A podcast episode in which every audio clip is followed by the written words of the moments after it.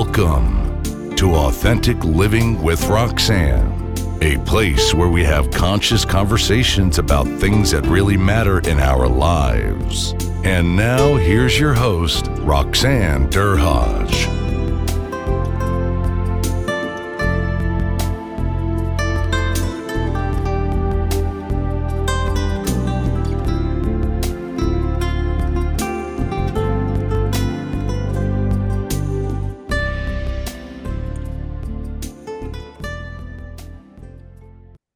Everyone. It's Roxanne Derhodge. Thanks for tuning in again today with uh, to Authentic Living with Roxanne. Um, I have a special, I would say, a friend now, um, Mike Pagan, um, who I met um, in Ireland. Goodness, it's it's almost a year now. Yeah, now uh, at uh, the uh, Global Speakers uh, um, annual event, which was, I think, one of the best events I'd ever been to, and uh, we were able to kind of chat a bit really briefly, but recognize that we uh, talk about mental in, in, health and mental wealth, like Mike will talk about.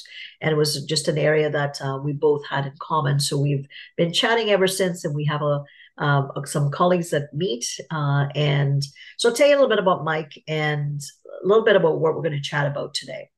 So his topic is building mental wealth. And so looking at mental, mental wealth uh, from a perspective of what are the things that you bring with you and what do you need to, to gain um, that kind of bolstering to be uh, optimally functioning. He is a coach. He has uh, written four books. He's a keynote speaker, and um, he starts his coaching se- sessions with a blank page, which I, I love that perspective when I when I read that in your bio, Mike. So, Mike, thanks so much for joining us today. No, pleasure, pleasure to be here. I'm, I'm, it's, it's good to be uh, on the other side of this interview environment where it's kind of right now over to you. You talk. Ah, scary. and and I've been enjoying, uh, you know, interviewing some of our colleagues that I've met since uh, I've, I've met you. So it's been uh, it's been quite uh, fascinating to get different uh, perspectives and just different people coming forward. So let's let's talk a little bit about what got you in dealing with mental mental health? Like what what was kind of your path that made you pick that as a topic to focus on? It it, it was an interesting uh, setup because i had the privilege of working with uh, professional sportsmen and women transitioning to their life after their career in sport. And uh, a, a, lot of these individuals uh, um, incredible athletes incredible in everything they did. They're, they're striving for performance and perfection and everything else. But all of them had this one thing in common, and that was the guillotine moment that came down at the end of their careers, whether that be through uh, loss of form, loss of uh, function, uh, being dropped, whatever it happened to be.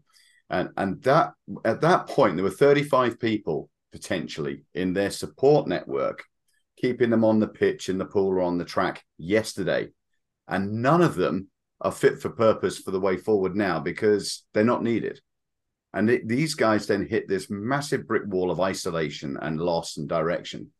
Um, and what I started to understand and research was the fact that actually that transition space happens for all of us. Mm-hmm. And there are many, many times where we feel isolated at different points, be that as the chief exec of a multi million dollar business or as a solopreneur um, selling uh, products that you've created in your garage and everything in between and and and it was just that that process of understanding that we need to invest in ourselves in our, in our strength of our mind and the strength of our well-being and our body and our head and everything else around that so so mental wealth became the sort of the yin to the yang of mental health because uh, mm-hmm. it's it's proactively investing and and supporting and getting the right people around you rather than the other side where we suddenly find ourselves isolated with a team or support that are not fit for purpose and can then take us down a negative path into a negative spiral of poor mental health. So that so hence it becomes the yin to the yang. Yeah, absolutely. And I think in the West, um, we often wait till something's broken mm. to address it. Um, and you know, Eastern a lot of Eastern philosophies will talk about um, you know trying to find that connection or that solitude or, or kind of a combination of both. But um, in the corporate world here, and I'm sure as likewise in Europe, uh, you know, you might know someone is potentially let's say let's say they've gone through something like you're talking about the sportsmen, they were going through transitions, so they had to deal with a lot of loss.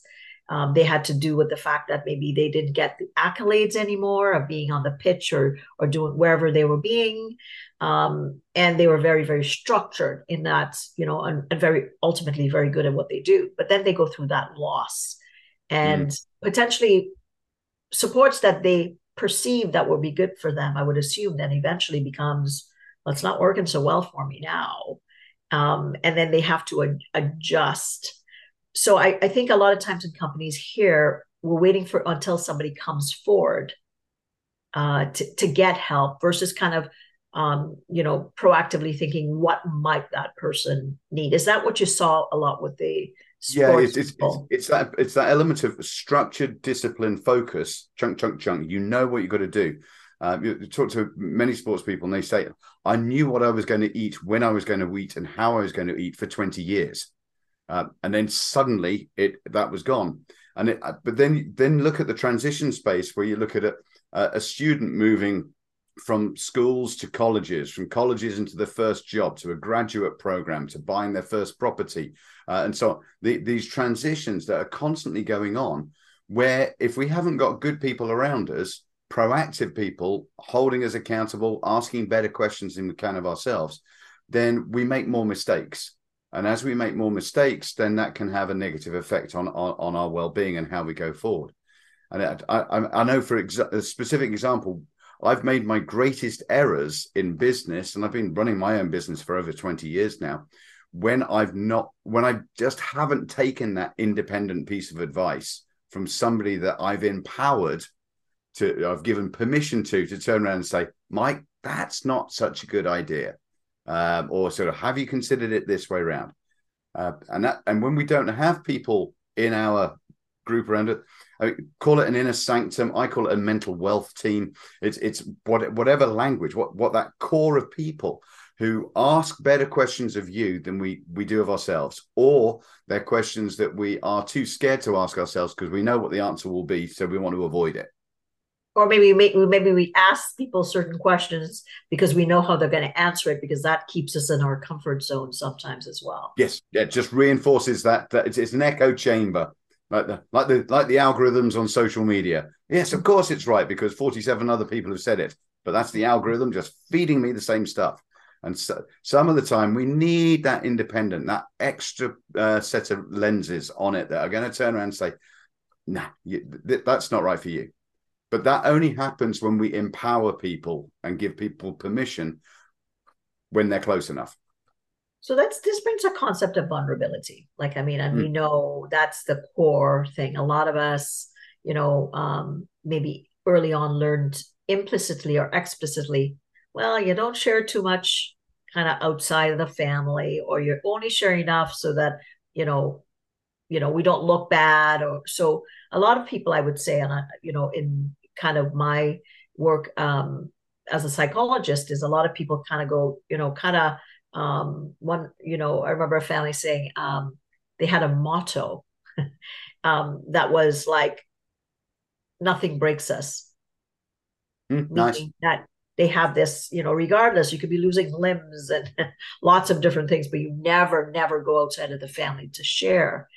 So when you kind of think about people that you work with, Mike, um, how do they kind of look at at connection like if they're coming from a space of well I, we'd already you know that means i'm weak. If i need you I, am weak right? Like i mean if i'm like i mean i've gone through a separation and um, different things raised my son on my own. And i remember uh, when i was going through that and uh, you know i was always the one because maybe potentially the role i played i was the one that cared for others.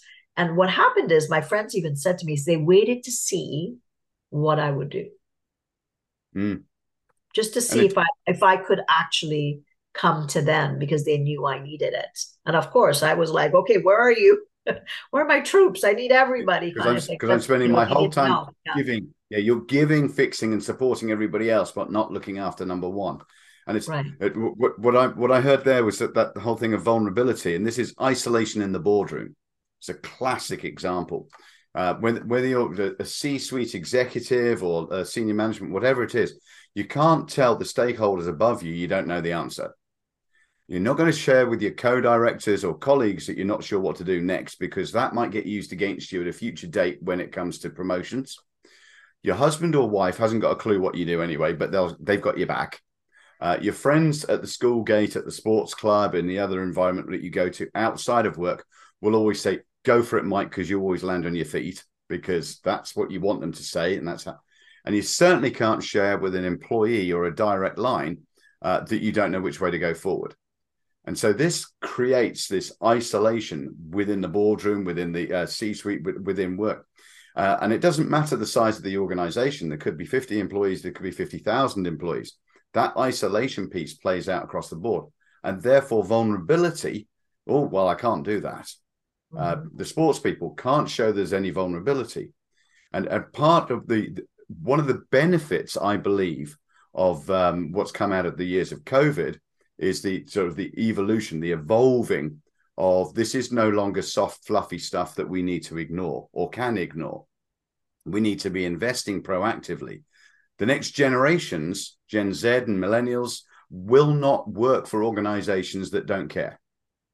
Right. Uh, leadership across the Western world still has some very, very unique, mature people, as in years, uh, that is not fit for purpose for the way forward they will move on over the next few years. Right. And then right. hopefully, he says, clutching, they'll be replaced by more dynamic, more people that are involved that will work and understand and get with it. But but there's a there's an extra element that we do really need to be aware of here, and this is unintentional isolation, and that that comes from uh, the hybrid working environment. So uh, three and two, two and three days a week working from home. And if you happen to be one of those 20 somethings, 30 somethings that are working from your parents' spare bedroom mm-hmm. with a, a, fluffy slippers on, Netflix on on the second screen over here, uh, cat on the bed next to you, mum popping in every 40 minutes with a cup of tea to make sure you're okay. That's not a professional mindset. That's not an environment where you're going to learn via osmosis from the colleagues around you. That's right. where you're going to. If it's not working, going to go down a negative spiral. So, mm. so whilst I uh, the hybrid working is here to stay, uh, and there's certain industries where clearly that it can't work. I was at the dentist this morning. Clearly, that can't work in a hybrid world. yeah, just send your teeth in.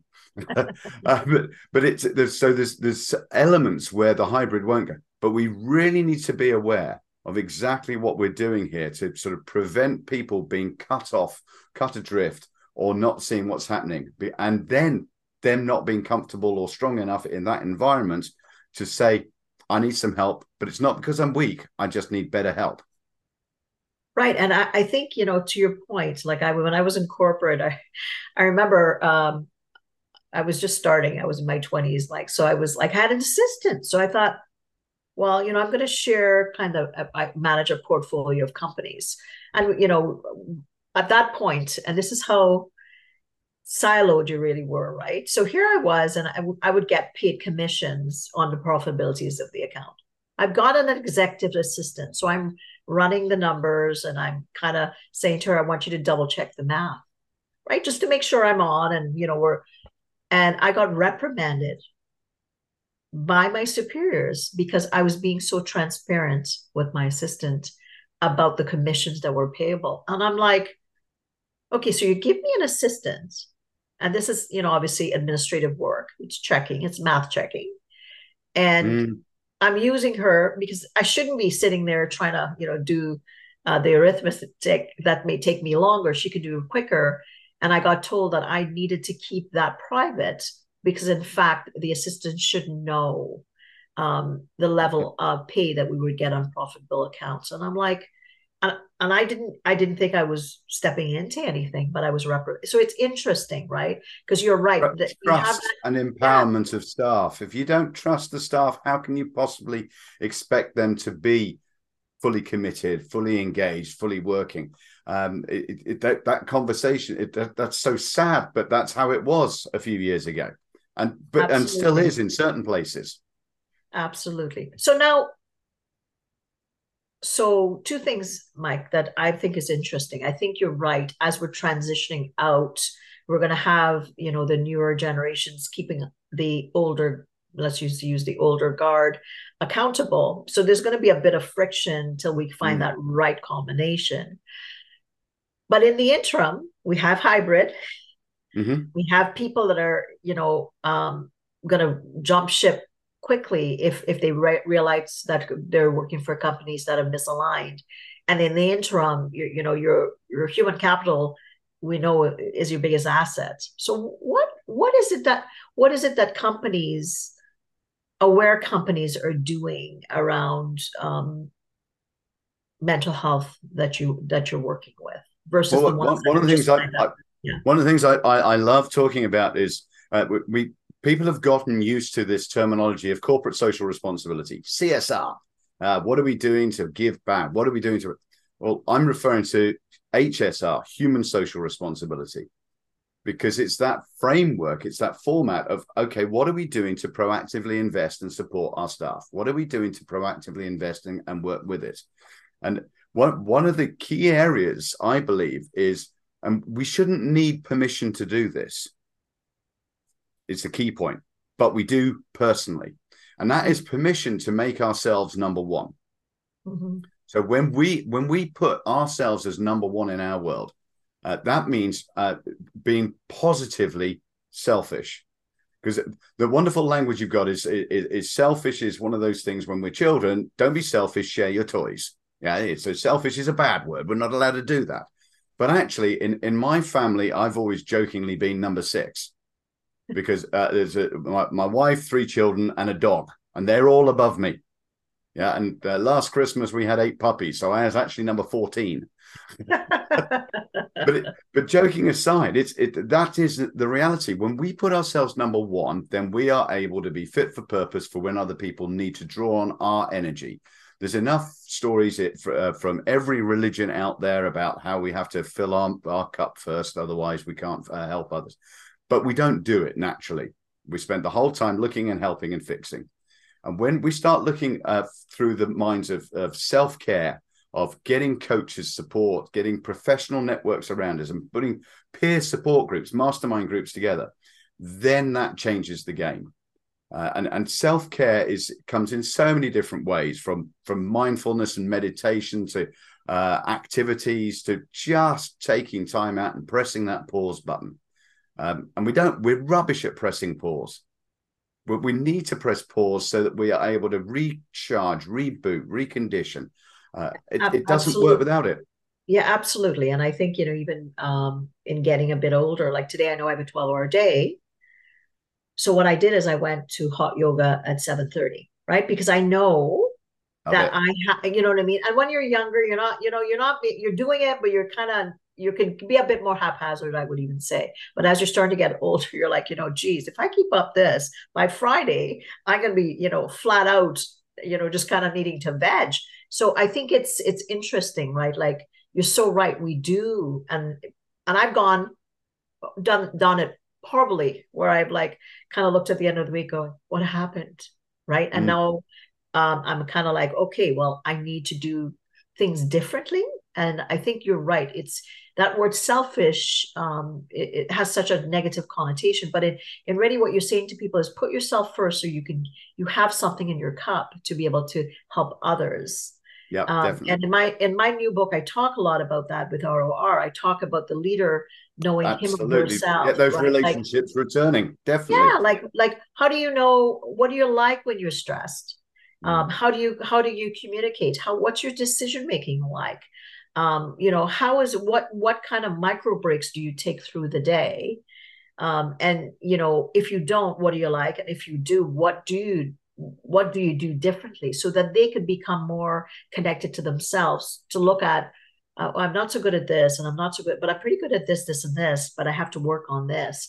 Because if they bring their best versions of themselves to work the concentric circles that get connected um, to the people around them the benefit is that people are you're able to see what Mike's doing. You're able to, even if you're on a screen, you're able to kind of intuit a little bit better what's going yeah. on and be able to connect versus kind of, you know, you're in that 747 or 30 uh, thousand feet and you're not dipping down just to see because we know a lot of leaders they have that type of personality um, that they can you know withstand a lot um, and they sometimes are remiss in kind of thinking okay what am i doing that might be affecting people until things are a little bit too late we know that with mental health with uh, a, a classic one I, I, share with you. you. you see the four pictures up above and around my head at the moment uh, yes when, when I go to conferences, um, I will always, where possible, it's a it's it's a it's a rule of thumb rather than rule of life,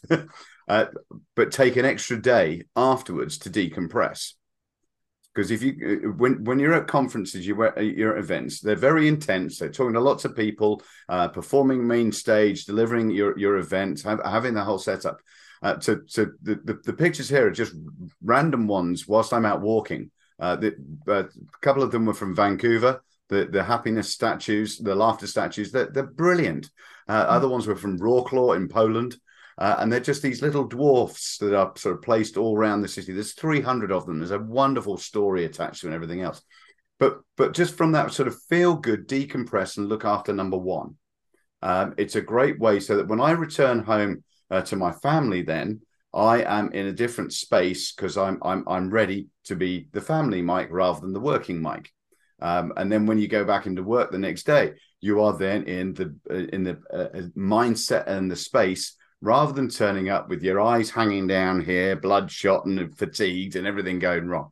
And that makes such a difference for me. Um, but it's it's a simple one, and it does involve me being uh, proactively giving myself permission to do that.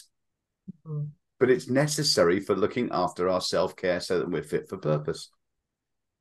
And I absolutely, and this is the stuff that I, you know, obviously when I coach or, or train, I'm talking about those things consistently. How are you taking responsibility for your mental well being so that mm. you can, uh, and if you're not having a good week or something's going on in your life, to be able to be vulnerable enough, so to share, not like everything, but at least for people to understand that you're going through some stuff and maybe for them to have grace just like you would expect, you know, the other way around. So I think that whole element of shoulder to shoulder leading, where um, if you do step into it, and we, you know, leaders do often, and I was a leader in many positions where I did, but to yeah. go back to the person and say, you know, I realized I was a little bit um, abrupt there, or maybe I was a little bit too direct and kind of down the middle versus kind of slowing. And I didn't feel so good for me. I'm so sorry about that. You know, it's been one of those weeks or whatever. So to be able to, you know, intuit what you are feeling and, you know, and then doing something about it. And then that other person says,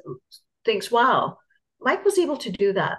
It's so nice to know that, you know, he's just like me right and yeah. when you get people feeling like that what do they want they the relatability we all want to i think for the most part uh, do a good job um, because it, it's kind of you know where we spend most of our time so i think that uh, you know that kindness from leadership is an element that I, I talk a fair amount about, right? Like we, we always try to portray ourselves as invincible, having all the answers and everything else like that. But perfect Peter has no friends because nobody can relate to him. Right. So so, as a leader, if you're portraying this badge of perfection and everything is squeaky and so on, then that make you can become aloof, you can become unapproachable, you can become well. They've got it all. So what what what can I? So I'm not going to I'm not going to go to them with my problems because they won't have time for it. And it, so, as you say, it's like it's that sense of humanity, just sharing that scope. So, oh, there's a reason. Yeah, I can talk to you. So, tell me, if there's leadership teams or there's leaders listening um, or so, someone even frontline and they're thinking oh, we are so isolated. So let's say let's start at the top and say well what kind of guidance would you give a leader that's thinking i think we're, we're in a pretty disconnected environment? What are some of the things maybe three steps that they could potentially um, you know think about implementing or some things for them to consider about um, kind of you're not going to connect tomorrow, but to, to kind of get towards uh, the element of connection with with your staff. Okay, the, the the first step there is understanding who's in that support network and if the support networks actually exist. Um, and there's a simple technique I will use where people subjectively score their network as to whether or not they are actually uh, close or, or, or part of their inner sanctum, or they're just a name in a database. Yeah, it's a it's a WhatsApp number. That's all it is. They're not close. Uh, so it's understanding how isolated that is, because certain people will suddenly realize actually there's nobody in my inner sanctum that I'm happy to be open, honest, vulnerable, and mentally naked with. And that, that therein lies the key part of it. Because we can, if we're like that, then there's people that we truly trust. And some of those are in our friendship networks, but others are those in our professional networks. So it's uh, it's knowing that. The, the next step is understanding what are people doing for themselves in the world of self care. Mm-hmm. Uh, have we got a culture? Have we got an environment where people feel good about doing other things? Or is it very much work to rule? And a classic example of that, my daughter, uh, a, a, a, a, millennial working in a corporate organization uh, as a student, so on her year placement as a student. And the computer system, uh, you have to be uh, working the whole time. If after 15 minutes the mouse hasn't moved, it automatically logs you off, which therefore the company then thinks that this person isn't working. She's a 22 year old young lady. That's the work environment she's got, and she's in her student house because it's hybrid working. She's a robotics and mechanical engineering student. Yes. So she designed a robot to move her mouse every 12 minutes. So um, it's a sad story, but it's a funny but it's story. Brilliant, it's, but it's brilliant as well. it's, and it's kind of, but hold on a second, that's wrong and and whilst so that's an extreme version of where hmm. uh, organizations in the hybrid world are trying to keep control and not in power um, and so from a leadership perspective leaders listening to this and understanding hold on a second we do stupid stuff like that we do mm-hmm. stuff like that that really doesn't embrace a culture of trust empowerment and love uh, we need to focus on that one and then the final area i'd say is just this this simple process of pick up the phone.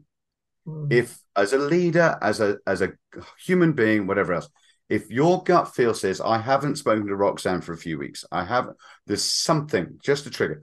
Do not text them, do not tweet them, do not WhatsApp message them, whatever else.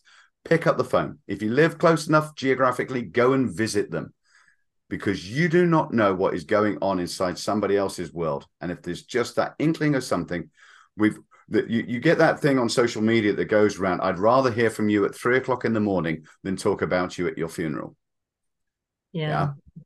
I, I, I, I, love, I love that. I love that because, you know, it's so much, you know, the phone now um, is, is it's the ultimate barrier that people use, right? Um, yeah. not connect. And, you know, just a simple, you know, like this and in my time, you know, was always about the telephone, right? Like, I mean, and better yet, you know, um, it's just kind of running, you know, seeing someone because I, I, you know, when I, like I met you in person, um, and now I feel like I, you know, obviously I know you, I can see you on screen. Um, see, if I had met you on screen and hadn't met you in person, it, I feel differently. So I love, and I think it, there's nothing that replaces that ability to be able to connect with someone, to be able to, to kind of, you know, see other than just the, you know, a third of, of who you are, just to be able to kind of get to know the person. So I think sometimes it's just going back to those uh, basic things. Mm, so, definitely. Um, so definitely know know your level of connection and if you're not so good at it why aren't you connected? You know why aren't certain people on your team? And that probably i would think would be kind of telling for you as well. What mm. areas do you need to work on? So like for people that are listening and they might want to connect with you um, learn about your books or um, coaching or or speaking where where can they get a hold of you? Uh, sim- simplest way is either through uh, mikepagan.com um, it, there's not many pagan surnames out there. It's not because I'm anti-religious. It just is my surname. Uh, so so come through on that or via LinkedIn. Um, I'm I'm I'm very active on LinkedIn, so that's a space where I can always have conversations uh, and see what's going on. If there's ways of collaborating, supporting, and helping, that's uh, that's always part of it. and the, the one other one on a uh, monthly, we said we'd mentioned this, uh, yes. on a monthly basis, I do a mental wealth think tank, which is it's a non-sales environment. Anybody on there um, is, is, is banned from any selling. It's just conversations in a safe space about things that are current in the well-being world, in the mental wealth world. What are people doing to proactively look after themselves better? Um, where if people have got challenges or issues within their work, it's a safe space. Nothing's recorded, nothing goes anywhere, um, and that's always the first Friday of the month. Uh, so if, if you're uh, pinging through or talking to me, that might be of interest to some of those listening. Awesome. Well, I'm going to try to jump in on that at one point. So, Mike, thanks so much. So, I'm going to think, you know, this is my challenge to myself. I'm going to think about my supports and see what area I might be lacking in, um, and see if I can spend some time in quiet to reflect on, you know, if there was a person that I wanted to join my mental health team, um, where might I find them? like where yeah. how might I, might approach them so i challenge you to do the same try to think um, who's in your life um, what do they do for you and if there's sometimes an area where you find you're always struggling to get an answer from a different angle that potentially might show you where a gap exists so go out and try that. Um, Roxanne, just on there, uh, I, I, I, wouldn't advocate dumping friendships that you don't think are there. Just look at who's the 2.0 Who's the next version up that's going to help you going forward? Because that friend can still be a friend. Uh, it's, it's, it, this isn't about brutal cutting people off. It's about what is fit for purpose for your way forward. And if you need the next version up, let's have an upgrade. 2.0 2.0 version you may have evolved past that person. Doesn't mean that they may not be a friend again but a good point mike. Thanks for sharing that. So for everyone thanks for hanging out with mike and i. Um, uh, what i would suggest is if you wanted to know about your relationships you know that that's the area that i speak on. So if you wanted to know if you're if you're how you doing at home or at work all you do is go to my website, roxannederhodge.com forward slash quiz. You do a little quiz. You can do both. We'll send you, we'll analyze that and uh, make some recommendations for you with some next steps. And if you'd like to have a coaching uh, call with me just to check that out, please uh, connect and I would love to do that. Again, Mike, thanks so much for being here with us. And for everyone, we'll see you again next week. Thanks for tuning in to Authentic Living with Roxanne, creating the space for positive, healthy change. Roxanne is a keynote speaker, psychotherapist, and coach. To work with Roxanne, visit roxannederhodge.com slash blueprint. We'll see you next time on Authentic Living with Roxanne.